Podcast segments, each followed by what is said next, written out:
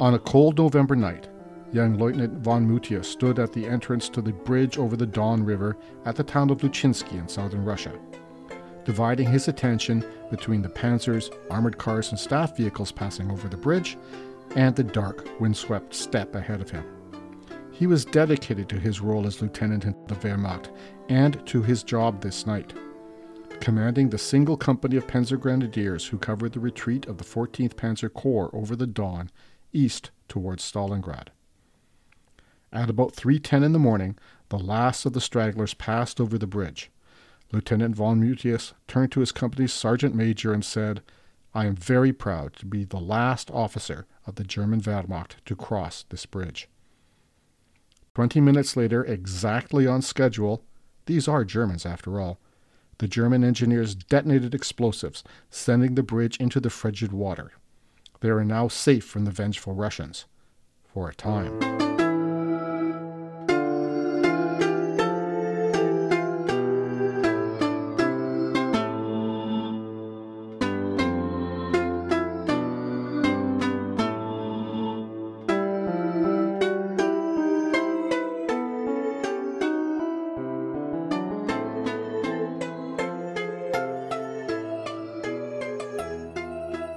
Welcome to episode forty of Beyond Barbarossa, the first English-language podcast in the world to focus on the Eastern Front of World War Two.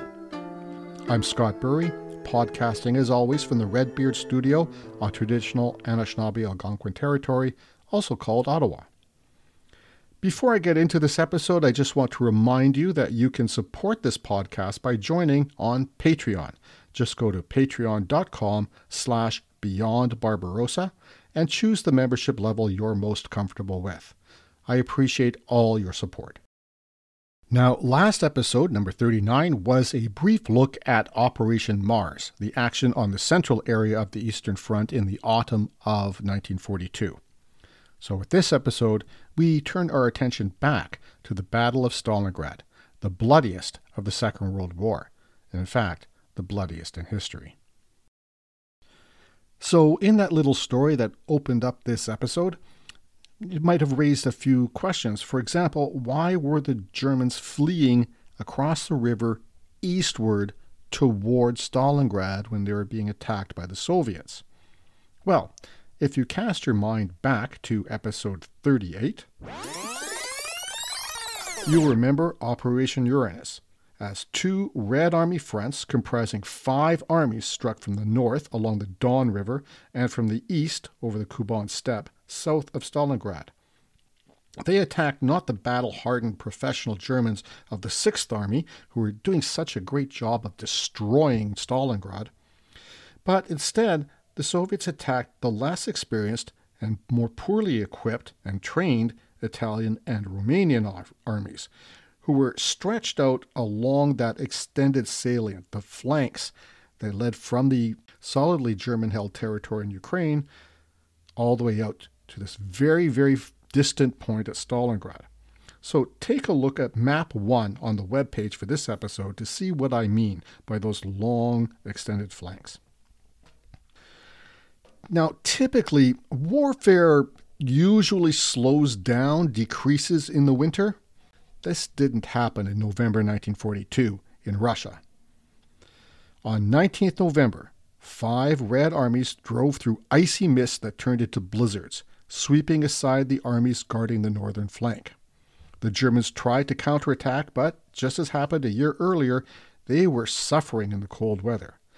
Also, they were significantly weakened and short of fuel and ammunition at the end of their thousand-mile supply lines. They just could not hold back the K V one heavy and T thirty-four medium tanks of the Red Army. Thus, they withdrew, being driven eastward. And when the two arms of Operation Uranus met at the Don River southwest of Stalingrad, they trapped large numbers of Axis troops and equipment. This position the Germans called the Kessel, or cauldron. Now they faced a decision. Should they break out, which would mean abandoning Stalingrad, or should they hold on until more German forces could break through the Red Army f- fronts and relieve them? Well, before we answer that question, It's time for our regular feature, What Else is Happening in the War?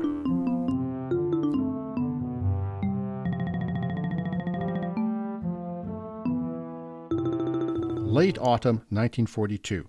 The high water mark for the Axis has passed. Now that flood has begun to recede. Or, to use another metaphor, the Axis hold on the world was beginning to crumble at the edges. In the Pacific, the Battle of Guadalcanal continued in late November with heavy losses on both sides. On December seventh, the anniversary of the attack on Pearl Harbor, the U S launched its biggest battleship, the U S S New Jersey. By the fifteenth of December, American and Australian forces defeated the Japanese at Buna, New Guinea, forcing them to abandon this great island and their position that threatened the Australian continent. In North Africa, as I mentioned last episode, the Germans lost the Second Battle of El Alamein in Libya in early November, thus ending the threat on the Suez Canal. Then, on the fifth of November, American and British forces landed in Morocco and Algeria in Operation Torch, capturing the port of Oman and driving the Axis back to Tunisia. And, as I said, in Russia, Operation Mars, the third major offensive on the Rzhev salient, failed. Operation Mars was originally planned to start in late October, but for some reason it was delayed to the twenty-fifth of November. Historians argue over whether Mars was intended as a twin to Operation Uranus, the offensive to encircle the Germans attacking Stalingrad, as I mentioned, or whether Mars was just supposed to be a diversion to prevent the Germans from moving divisions down from Moscow to help the Sixth Army in Stalingrad. We don't know. I doubt that we'll ever know for sure one way or the other, but in some circles it's a, a lively debate. At any rate, Operation Uranus started on nineteenth November nineteen forty-two, with three Soviet armies, the first Guards, the fifth Tank, and the twenty-first Army, driving south from the Don, smashing through the weak, under-equipped and supplied Romanian defenders of the German flanks. The Red Armies then swung to the east to surround the sixth Army in Stalingrad and its headquarters at the town of Golubinsky on the west bank of the Don, bef- below its Great Bend. See Map two on the webpage to really grasp uh, the positions here. Now remember, it's late November, so the days are short in addition to being cold. The sun sets around four thirty p.m. and on this particular nineteenth November, the Red Army tanks were driving into freezing mist that became snow, and then a blizzard. The next day, the fifty-seventh and fifty-first Armies moved westward from positions south of Stalingrad, again smashing through Romanian defenders. These two attacks met at Kalach on the Don River on the twenty-second of November, trapping nearly three hundred thousand German and Axis troops in a pocket, which the Germans called the Kessel or Cauldron. General Friedrich Paulus, commander of the sixth Army in Stalingrad, started planning a breakout to link up with the rest of Army Group B south and west of Stalingrad. However, Hitler ordered the sixth Army to stand firm despite the threat of temporary encirclement, end quote. He ordered Paulus to take command of any elements of General Hermann Hoth's fourth Panzer Army and the Romanian fourth Army Corps south of Stalingrad, therefore inside the encirclement. Paulus was going to be in charge of all Axis forces within the Cauldron.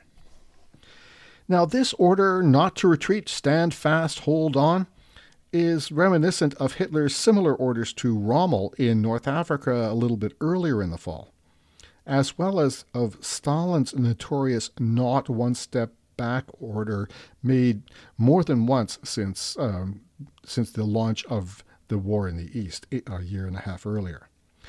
Thing about these no retreats, no surrenders, not one step back orders, they always lead to greater losses of the side that doesn't want to retreat.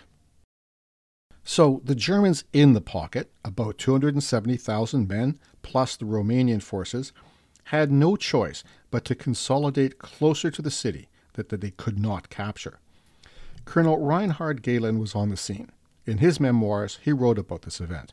quote, the two arms of the Soviet pincher movement met at Kalach, encircling our Sixth Army at Stalingrad and a number of lesser formations, a quarter of a million of our finest troops with one hundred tanks, eighteen hundred guns, and over ten thousand motorized vehicles.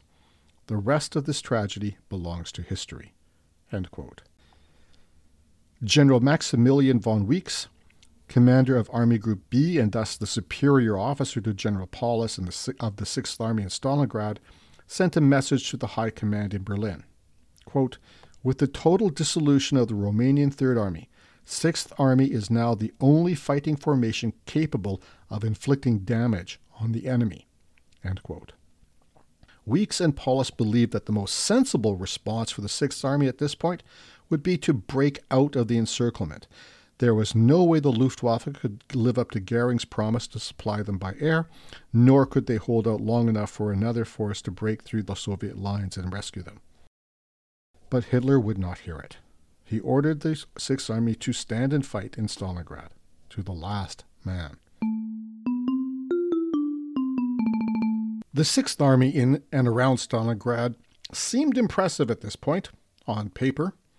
The two hundred seventy thousand men included the Sixth Army's headquarters, five corps, thirteen infantry divisions, three panzer divisions, three motorized divisions, and an aircraft division, as well as some of the fourth Panzer Army. There were also remains of two mauled Romanian divisions and a Croatian regiment. Hermann Goering, the overfed head of the Luftwaffe, German Air Force, had promised that his planes could supply the Sixth Army by air, long enough for a rescue force to reach them. They had done so, after all, in the Demyansk pocket near Leningrad earlier in the year. So, Paulus gave Goering the Sixth Army's needs.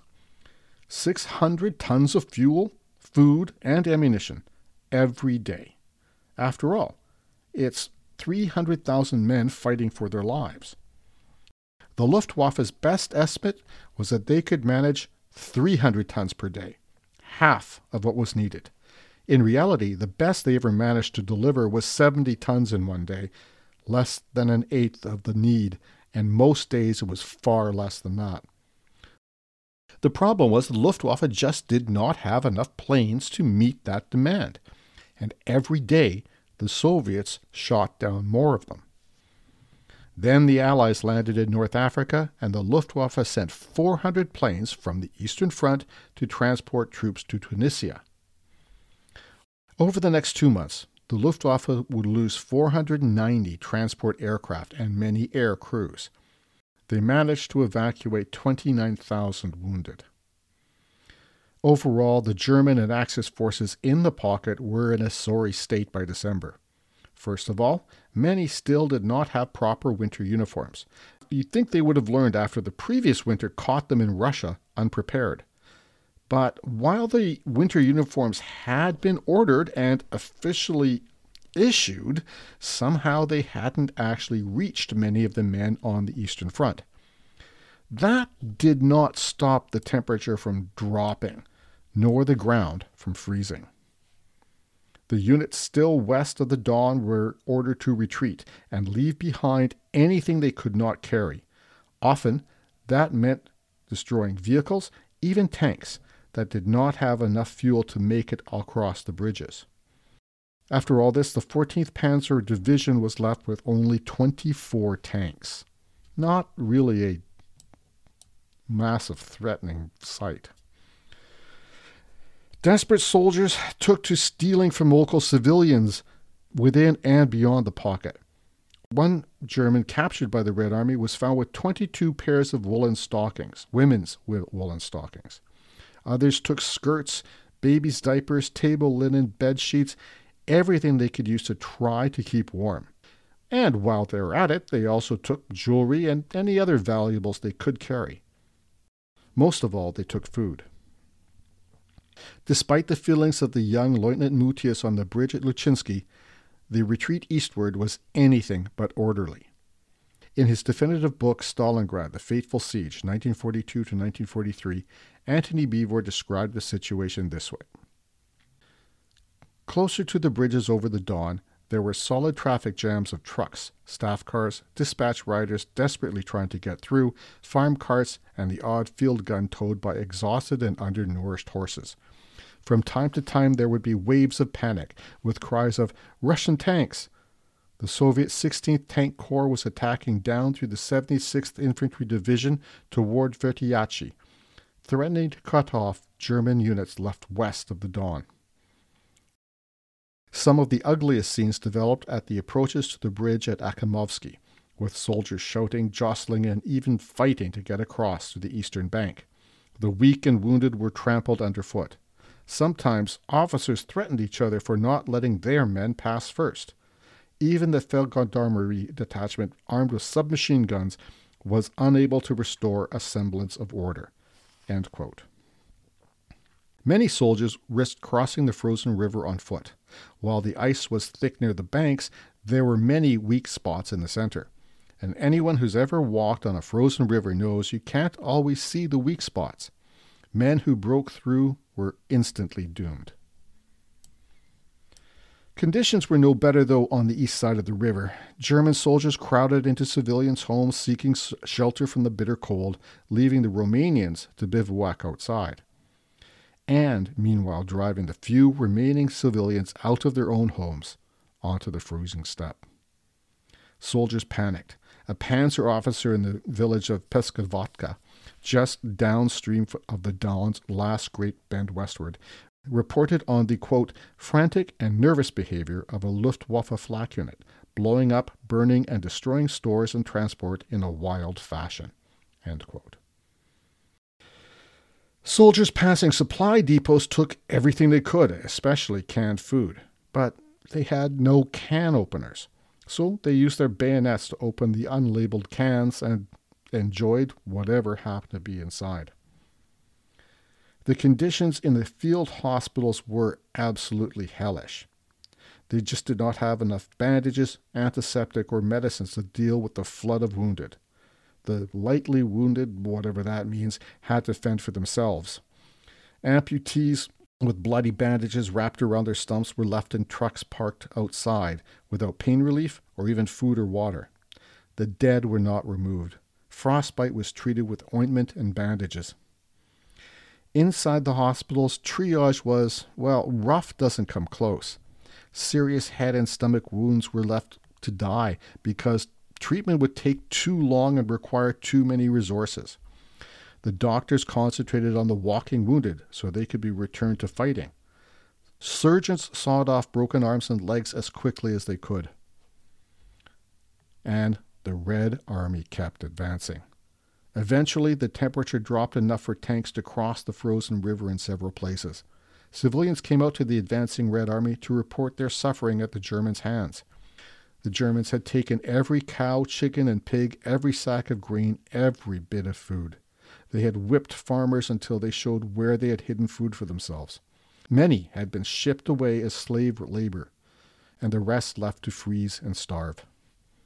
So when they took prisoners, the Soviet soldiers showed little mercy.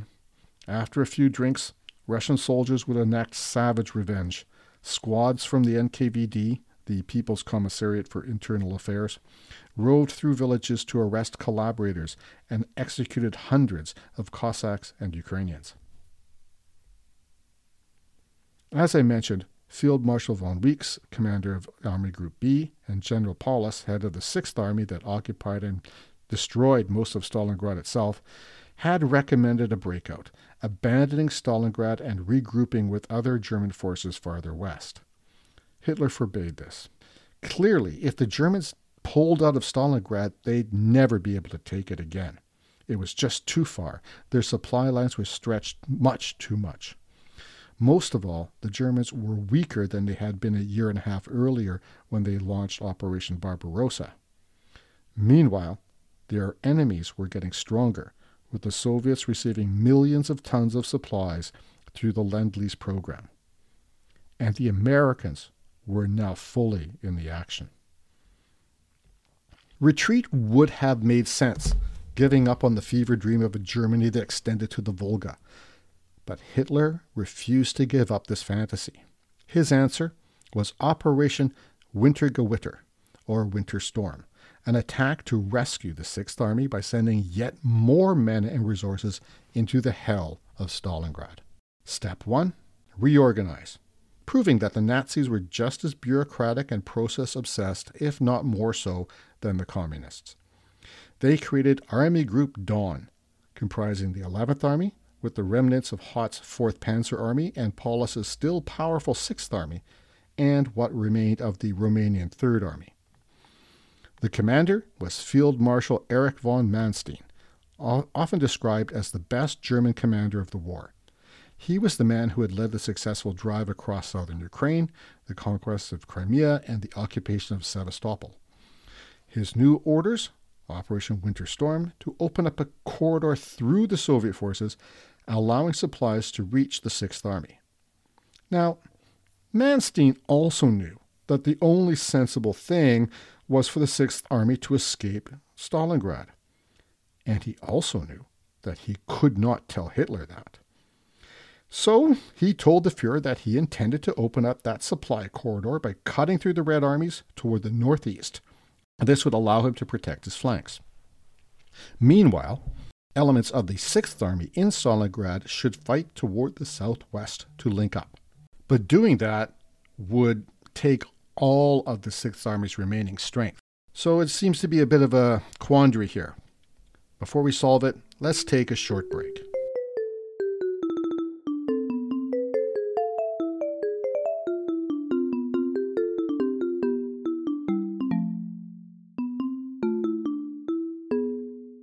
This is Beyond Barbarossa, the first and so far only English-language podcast that focuses on the Eastern Front of World War Two.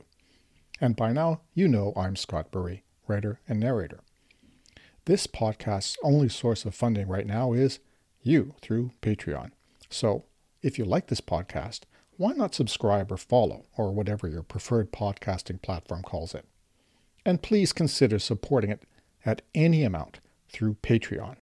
Visit beyond barbarossa dot c a and click on the Patreon link in the banner. Thanks. Did you know that the cappuccino was invented by a Ukrainian? Or that many first names, like Philip and Agatha, were brought to Western Europe by Ukrainian princesses? Or that a Ukrainian was the first female given the rank of officer in a modern army? Well, if you didn't, and even if you did, you can learn more on my podcast, Wandering the Edge, a podcast about Ukrainian history with a spot of travel, and all in English. And if you like Beyond Barbarossa as much as I do, because, well, it makes my life a whole lot easier since I don't have to do any episodes deep diving into the Eastern Front of the Second World War, please take a listen to Wandering the Edge for a deep dive into Ukrainian history, culture, and traditions. Find out more on wandering the edge dot net.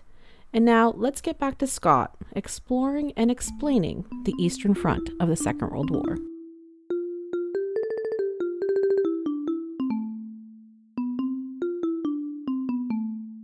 Welcome back. We're looking into Operation Winter Storm, the German offensive to break through the Soviet fronts of Operation Uranus and resupply the Sixth Army trapped in Stalingrad. The fourth Panzer Army, under General Hermann Hoth, renamed Army Group Hoth and now incorporating the fifty-seventh Panzer Corps and the seventeenth Panzer Division, was given the first task of penetrating Red Army forces.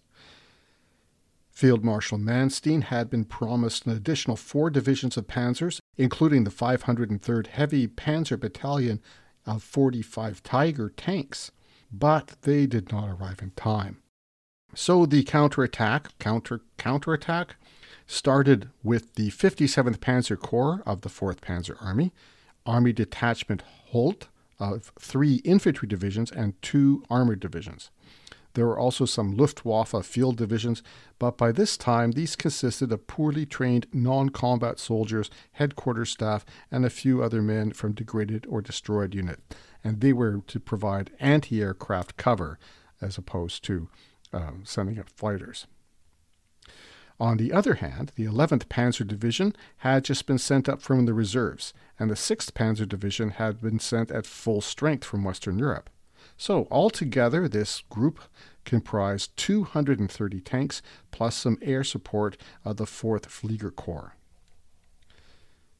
The sixth Panzer Division brought along one hundred sixty long-barreled Panzer Mark four tanks, plus forty assault guns. When it arrived in Koltovnikovo train station, says Antony Beevor in Stalingrad, The Faithful Siege, nineteen forty-two to nineteen forty-three, quote, his troops were greeted by a hail of shells from Soviet batteries. As quick as lightning, the Panzer Grenadiers jumped from their wagons. But already the enemy was attacking the station with their battle cries of "Hurrah!" End quote. Hermann Hoth, commander of the fourth Panzer Army, to which the sixth Panzer Division had been assigned, had a plan for Winter Storm. His, his army would relieve the sixth Army in the cauldron. But once again, Hitler decided to micromanage.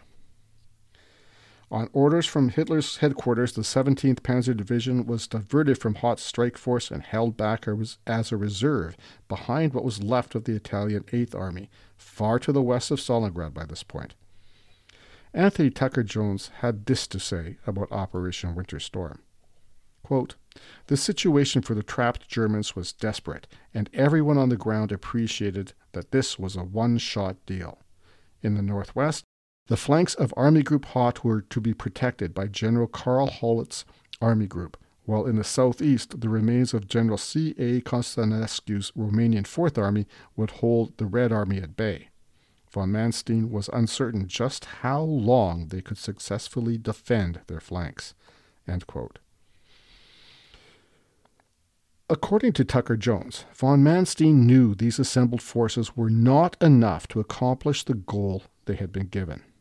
He wrote, quote, when Hitler rejected all Don Army Group's requests for the speedy reinforcement of the fourth Panzer Army at the end of December, the fate of the sixth Army was finally sealed.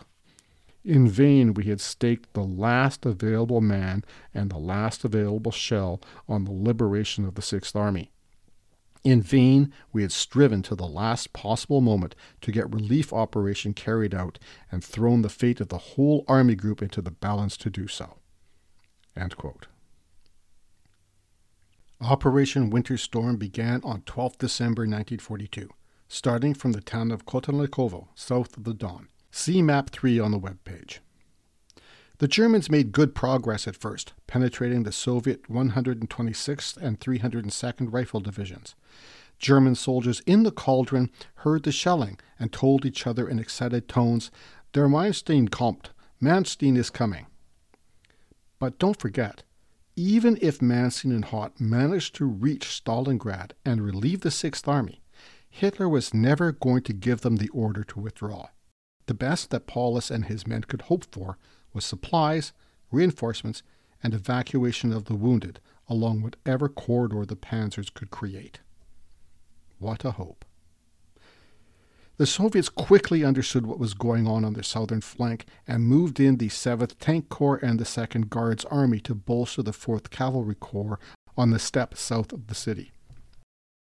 One Colonel Helmut Rittgen of the sixth Panzer Division later wrote this recollection, quote, from the late morning of nineteenth December, the eleventh Panzer Regiment was engaged in attacks. The Soviets finally withdrew after prolonged hard fighting, despite the deployment in the sector of Guards units. The tanks struggled forward through an area of ravines, treacherous obstacles, with a thinly iced snow cover. End quote. After these initial successes, Operation Winter Storm struggled to keep going. The forces arrayed against them, the weather, the terrain, and most of all their own weakened state, proved Manstein's misgivings correct. Plus, the Soviets were getting better at this all the time, as well as stronger, with more tanks and other weapons rolling off their factories that were running at full tilt for months now. The Soviets launched a counter, counter, counter operation of their own, Little Saturn. Originally, Operation Saturn had been conceived as a follow-up to Operation Uranus. Its original goal was retaking Rostov-on-Don. But with the failure of Operation Mars west of Moscow, go back to last episode if you don't remember this. The ambitious plan for Saturn was scaled back to Operation Little Saturn. Its more or less ambitious goals were destroying the Axis forces on the Don and Shir rivers.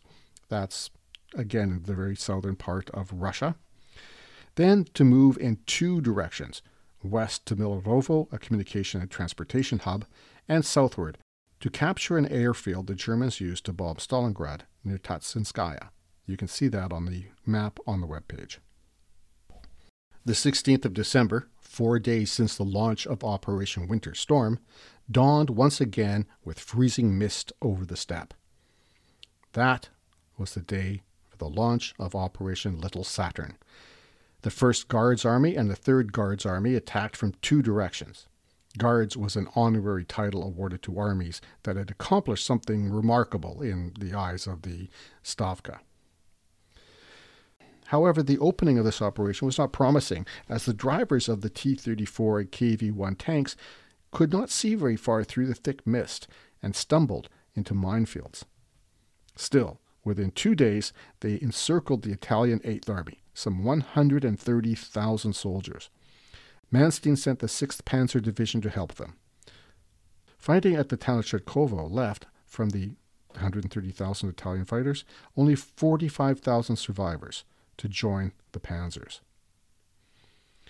The other attack was farther southeast, over the open steppe. The twenty-eighth Army and the fifty-first Army began to encircle the first Panzer Army, which had been part of Army Group A, the force attacking the Caucasus, and was now south of Stalingrad.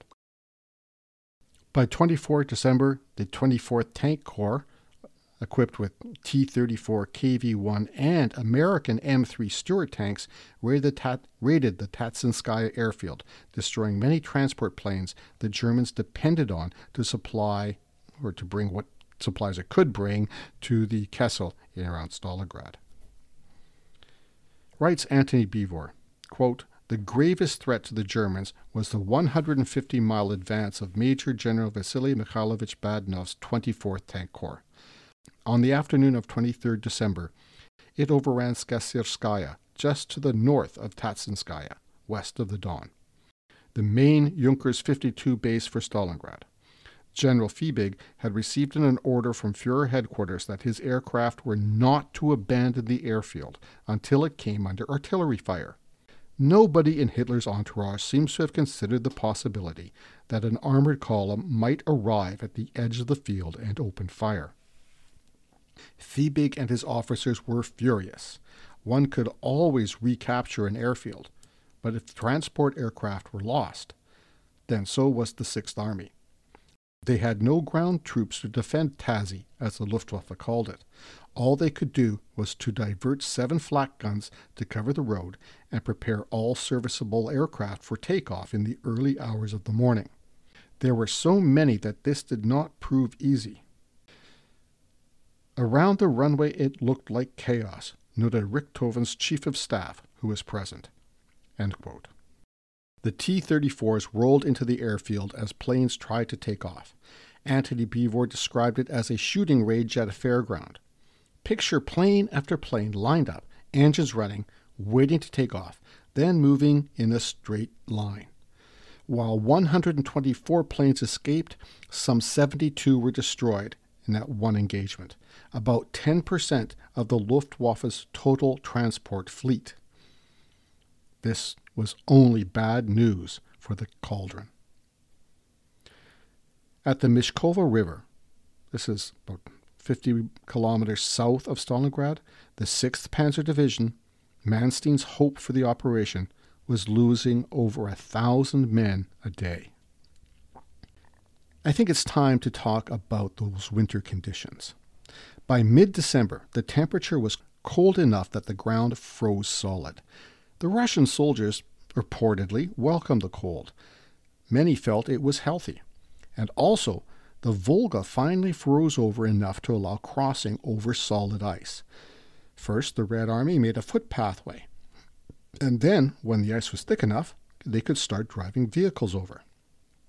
This allowed them to bring in supplies and evacuate the wounded.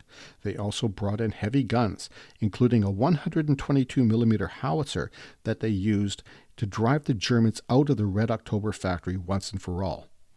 Over the next two months, eighteen thousand trucks and seventeen thousand other vehicles crossed over the ice. General Chukov, commander of the sixty-second Army in Stalingrad, was able to cross the Volga safely on foot. On the nineteenth of December, he left his headquarters in the city for the first time since October, making his way over to the east shore to attend a party hosted by Major General Rogatin, commander of the N K V D troops in the city. Unfortunately, on his return that night, Chukov fell through a hole in the ice and either drowned or froze to death. But while the Russians seemed to relish the cold, the Germans certainly did not. First of all, the Sixth Army was surrounded, short of ammunition, and cut off from any meaningful resupply. Rations had to be severely reduced in anticipation of delayed rescue. Frostbite took a steadily rising toll, leading to amputations. The ground, frozen hard as iron, exploded into deadly shards when hit by mortar fire, leading to a drastic increase in abdominal wounds. And overall, the resilience of the soldiers seemed to wane beyond any explanation. German doctors reported soldiers dying suddenly, quote, without having received a wound or suffering from a diagnosable sickness, end quote. The reduced rations, in the minds of the doctors, would not have been severe enough to cause starvation. A certain Doctor Gergenson, pathologist from the Sixth Army, was ordered into the cauldron on the sixteenth to perform autopsies and find out what was killing these seemingly healthy young men. The cold was so intense that the bodies had to be gently warmed by stacking them around a small cast iron oven, where an orderly had to turn the corpses over periodically through the night. Despite the cold and Soviet air and artillery bombardment, Doctor Gergenson performed more than fifty autopsies. In half the sample, he found clear signs of starvation. After the war, Doctor Gergenson concluded that a combination of continued stress from artillery and air attacks, lack of rest, and deep cold upset the metabolism to the point that, even given adequate food, the body could only absorb a fraction of the calories it received. Eventually, this accelerated the process of starvation.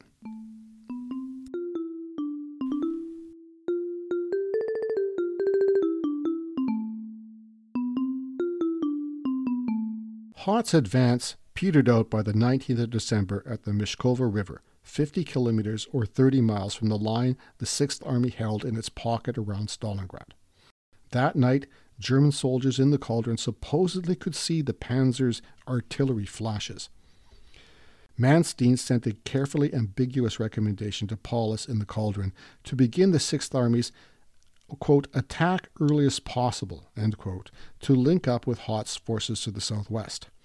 He also, Manstein also hinted at a, quote, sector-by-sector evacuation of the fortress area, end quote, if necessary. He had to word it this way because Hitler still refused to authorize a withdrawal from the Volga. But also, Paulus refused to acknowledge the hint. He just did not have the nerve to defy Hitler, which is understandable to a point. So it was a dilemma. Hoth's forces could not advance any closer to the cauldron. If Paulus had concentrated his forces to the southwest, he had a two-day window when he had a chance of a breakout, an escape. But Paulus argued that he did not have enough fuel. He only had enough to move twenty miles. He refused to move then, to give the order to start moving, until the fourth Panzer Army moved to within that distance, or the Luftwaffe brought in enough fuel to allow his one hundred remaining panzers to make it thirty miles. By this time, either demand was completely unrealistic. On the twenty-first of December, General Kurt Zeitzler, German chief of staff appointed when Hitler fired Halder earlier in September, finally got Hitler's permission for Paulus to break out, but only if the Sixth Army maintained control of Stalingrad. According to Anthony Tucker Jones, quote, the chief of staff was nearly driven insane by such a ridiculous demand, end quote. Hoth's forces were twenty-five miles from the edge of the cauldron at this point. If Paulus had concentrated his panzers and other forces, he might have been able to penetrate the Soviet forces arrayed there and been able to link up with Hoth. But the Soviet second Guards Army, plus the seventh Tank Corps and the sixth Mexico- Mechanized Corps, had been redirected to stop Hoth's advance. The generals begged Hitler to allow a complete withdrawal, but Hitler dug in his heels. Zeitzer later wrote, quote, Hitler would not give way. In vain I described to him the conditions inside the so-called fortress, the despair of the starving soldiers, their loss of confidence in the Supreme Command, the wounded expiring for the lack of proper attention, while thousands froze to death. He remained as impervious to arguments of this sort as to those of others which I had advanced. End quote.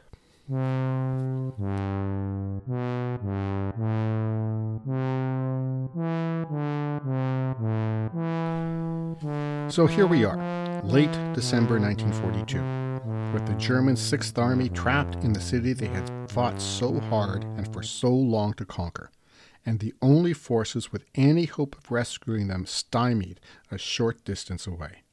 And that's where we'll leave the story today. Come back in two weeks when we'll pick up the story of the Christmas season in Stalingrad in nineteen forty-two. Maybe I'll call the episode Black Christmas. What? The title's taken? Oh, well, it was kind of on the nose anyway. See you in two weeks.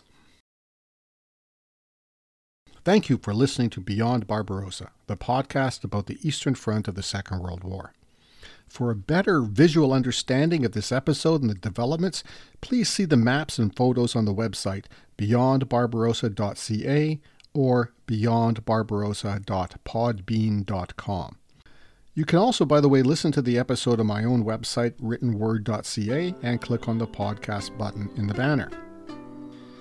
I want to thank also all who have supported the podcast through Patreon and all the subscribers on Podbean and other podcasting platforms. You too can become a Patreon patron at any one-time or monthly level you choose, and I'd really appreciate it. If you like this episode, please consider following Beyond Barbarossa on your preferred podcasting app.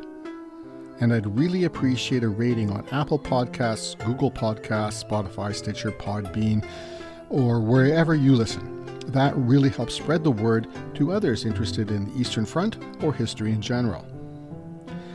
If you find it made any errors, if you have a comment, a question, an insight, or something to share, please reach out. You can contact me by email at contact at beyond barbarossa dot c a, or you can use the Facebook Beyond Barbarossa page. Original music was composed and recorded by Nicholas Burry. I'm Scott Burry. Until next episode, keep your paddles in the water. Slava Ukraina.